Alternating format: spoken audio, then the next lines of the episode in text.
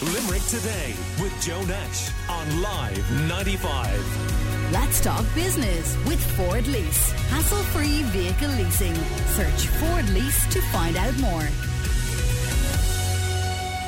A hectic weekend for residents in Rhebogue as they've described a nine foot deep sinkhole in the area as absolute carnage. The sinkhole is due to a water pipe which ruptured in the early hours of Saturday morning, and a number of houses and cars have been affected as a result. And Irish Water and Limerick City and County Council are currently on site. Sarah Beasley is from the local area and she joins us now. Good morning to you, Sarah. Hi, how are you? Thanks very much for um, having me discuss this matter. Oh, well, thanks for coming on. Sarah, I couldn't believe the pictures when I saw them on social media. Sinkhole, you don't expect it to happen, really, do you? Not at all. Now, it did happen in 2016, but um, Irish Water said it would never happen again. Um, and, you know, we've had no rainfall. That was what was, you know, so amazing. Um, and it happened at half two. The residents thought it was actually rainfall that was expected, and um, but unfortunately it wasn't. And the pipe burst, and the pressure of the water just literally it blew through um, the ground and caused that massive sinkhole. So this pipe that burst, initially I thought it was one that uh, had caused the water shortage last week, but this is a different pipe. It is, but it's all connected. This pipe um, serves literally Rhebogue to Moyross. It goes to the north, whole north side. So all these leakages that we've had recently in Corbally um, and Moyross, this is the same pipe. And um, Irish Water did confirm that it's an old asbestos pipe, but they're not replacing it. They just repaired it. Um, and they did a big job. Now, in fairness, Roadstone, the guys there came uh, from the Moyross site and um, spent all day in the sweltering heat uh, tr- fixing that pipe, filling in uh, the, the, massive sinkhole, which, as you saw from the pictures, was huge.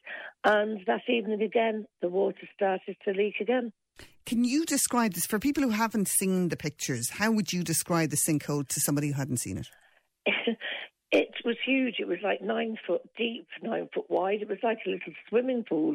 Um, it was just, you just literally drove in, and there's a green area which is really well kept by the residents, and then you just see this massive sinkhole. And it would was, this have been an area where kids would play? Yes, it would be. I mean, look, it's um, a mature um, area there and the residents now have lived there for years. But yes, I mean, it's just very well kept by the residents and um, it's just lovely to have a bit of green area in a, in a housing estate. Can they restore it? I suppose, is it just a matter of filling it in and putting grass seed down again? I suppose it is, but the, the, the fact is, is will it happen again? And Irish Water can't assure the residents that. So again, last night they went to bed not knowing could it happen again. And in, what way is it impacting on the residents? It, are there any other kind of side effects of having this sinkhole around? Well, I suppose it's, I'd be nervous because the houses that were destroyed, um, I was in them. It, it was awful, absolutely awful. Um, it was running dirty water. Um, all the flooring's destroyed. All the furniture's destroyed. Um, they've had to be, they've been offered to go into hotels. Some of them you know, and stay there till it's all resolved and cleared up. The assessors are coming down today. So, yeah, for the residents, it's very distressing. How many are affected? Well, there was four houses that were badly affected, as in it went in and went up a couple, you know, one one and a half feet in the houses, and then there was a lot of gardens affected, maybe about ten gardens affected, including those houses, and one wall was completely taken down. I mean, it, it, and a shed moved. It was, a, it was, it, you can't describe it until you went down there. No, I went down, I was asked to go down by a couple of residents, and I arrived down about half nine in the morning. Um, and it was sad just to see everyone, you know, I suppose they'd been up all night, they were high on adrenaline, and um, as I say, it was because they were told it wouldn't happen again. I think it was, um, it was a shock to them. Are these the same houses that were affected the last time? Yes, it was. Yes, and so, presumably, the last time, you know, stuff was ruined, floors were ruined, furniture was ruined, all was replaced four years ago. Yes, it was all replaced by Irish Water. The assessors came out, and then and then they're going to have to do the exact same thing all over again. Exact same thing again. And presumably, I mean, it's it's got to be covered again. Do, have Irish Water said that they will cover the cost? Oh, they have. They did. They came. They went yesterday to the houses affected, and they said they would cover the, cover the cost. But still, I would hate to be going to bed at night thinking, could it happen again? Because you know, once is bad enough, twice is unbelievable. And would it happen again? Because they said in 2016 it wouldn't. And I think that's what's Yeah. upset the residents the most is that it reoccurred.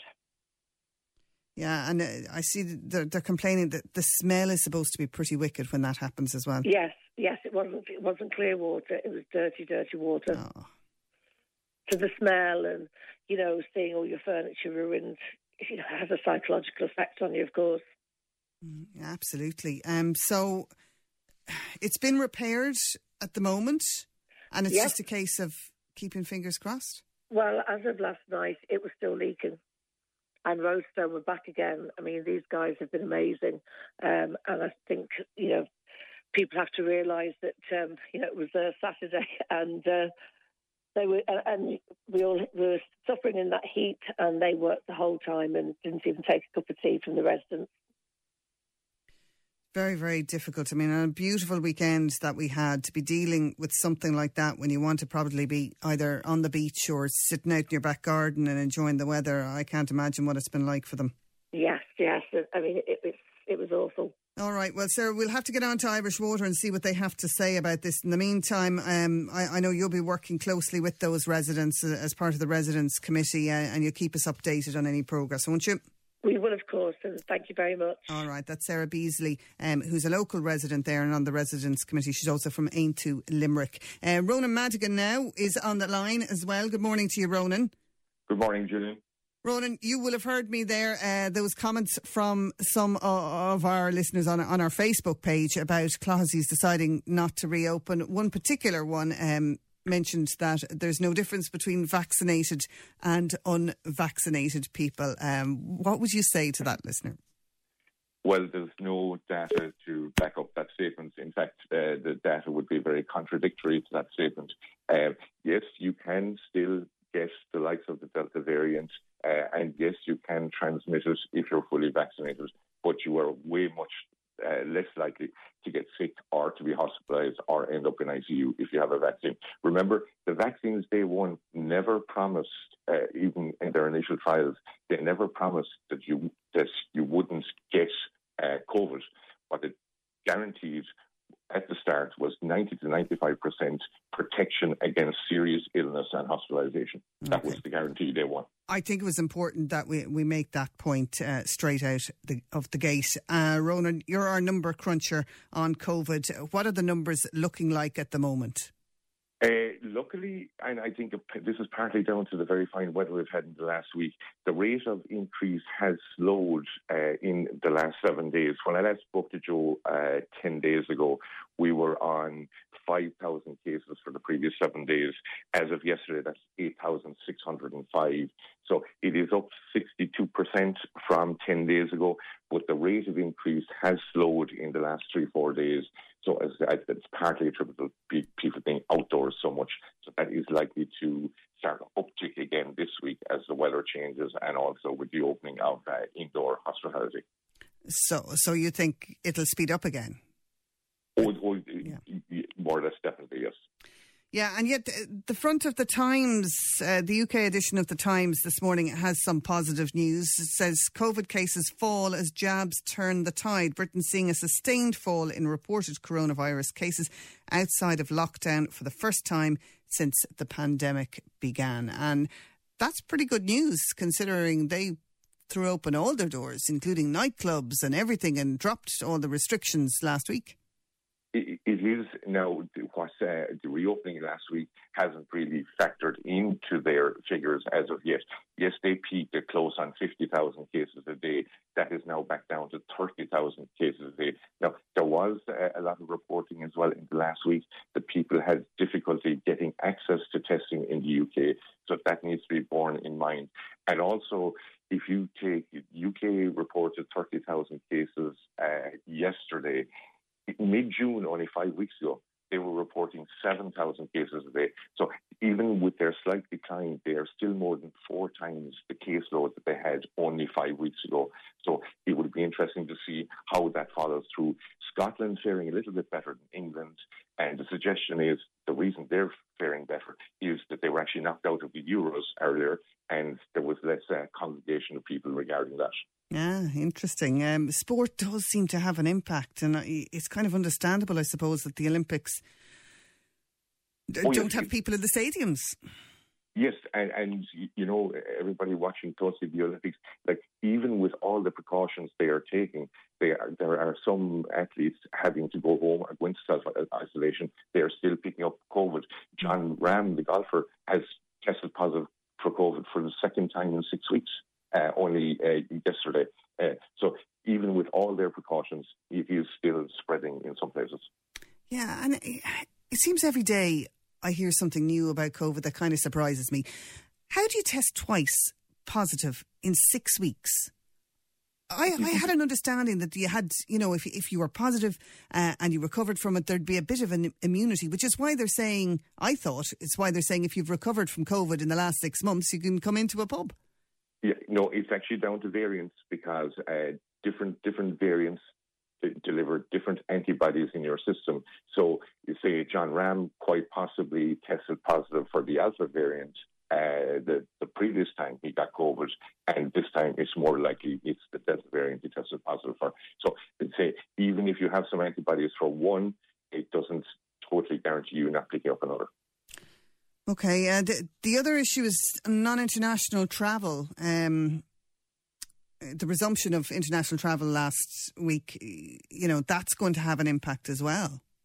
Oh, it is because even before we reopened international travel last week, uh, officially, shall we say, 10, 10 to 12% of our cases up to then were travel related. So you would expect there would be a big increase in that in the, the, the, next 10 to 14 days. Now, one of the problems for people travelling abroad, and there's a lot of this happening in Spain, where Irish people have gone to Spain uh, they, straight after getting their vaccine, they have picked up COVID over there and now they cannot come home because they're waiting to get a certificate of uh, recovery from COVID. And that can take three to four weeks to be issued in Spain. So there are some Irish people in Spain now because of that. Uh, so, yeah, definitely the travel figure would go up significantly. What about Limerick? How is Limerick doing specifically uh, compared to the rest of the country? Yeah, we still we still have a relatively high incidence rate. We're we're coming in fourth, fifth place in in the country still. Now we're not anything like as bad as Donegal, which obviously has a huge spillover from the north. But yes, we still have the fourth, fifth uh, highest infection rate around the country. So it's, it's an ongoing problem with the, the hospitals getting a little bit busier as well. And can you explain as well to me that spillover from the north when the north were way ahead of us in terms of vaccination? Is that all just Delta? Most, mostly Delta, eh, yes, and up in, in the border areas, obviously you would have a lot of cross-border traffic over and back, especially during the summertime, vacation time. Like the north is facing a serious situation. They are on the point of reopening the Nightingale facility in Belfast because they're actually being overrun now. They issued a call last night for off-duty staff to come in and help them because a lot of the uh, working staff are now getting pinged as close contacts and have to go and self-isolate. So there is a staffing issue up the north, and it, it's really a knock-on of where we would have suggested that the figures would have gone. Their hospitals are extremely busy, and you will see a trickle down of that into the Republic in the next couple of weeks. The Irish Times front page today uh, the government determined schools will reopen in September, and yet we still haven't got approval for vaccinating uh, the younger members, at the under 18s. I am quite annoyed about this. Early in June, I was saying to Joe, I was making this point that NIAC should have more or less been put up against the wall and told make a decision on this back in June. And I said in early June, I said we don't want to be scratching our heads in August where we're going to go. We're knocking on the door of the first of August, and there still isn't a decision made on whether to vaccinate children or not. It's it's it's playing Russian roulette with the, with the reopening of schools, and it needs to get sorted and sorted urgently. But they are saying schools will reopen. Are you confident that they'll be able to follow through with that? Um, I do know from some sources I've been talking to that Canby is being worked on as well in in the background very quietly if it's a case the schools can't reopen. And I'm afraid, you know, if, if the reopening of schools is put in jeopardy for other parts of society, I don't think the public will be too forgiving to anyone in a few weeks' time if that can't go ahead. No, I don't think the public will be forgiving at all, at all. Ronan, thanks very much for that. Let us know what you think. Would you forgive the government if uh, schools can't reopen in September? Send us a WhatsApp or a text on 086 123 95 95. Call Limerick today now on 46 1995.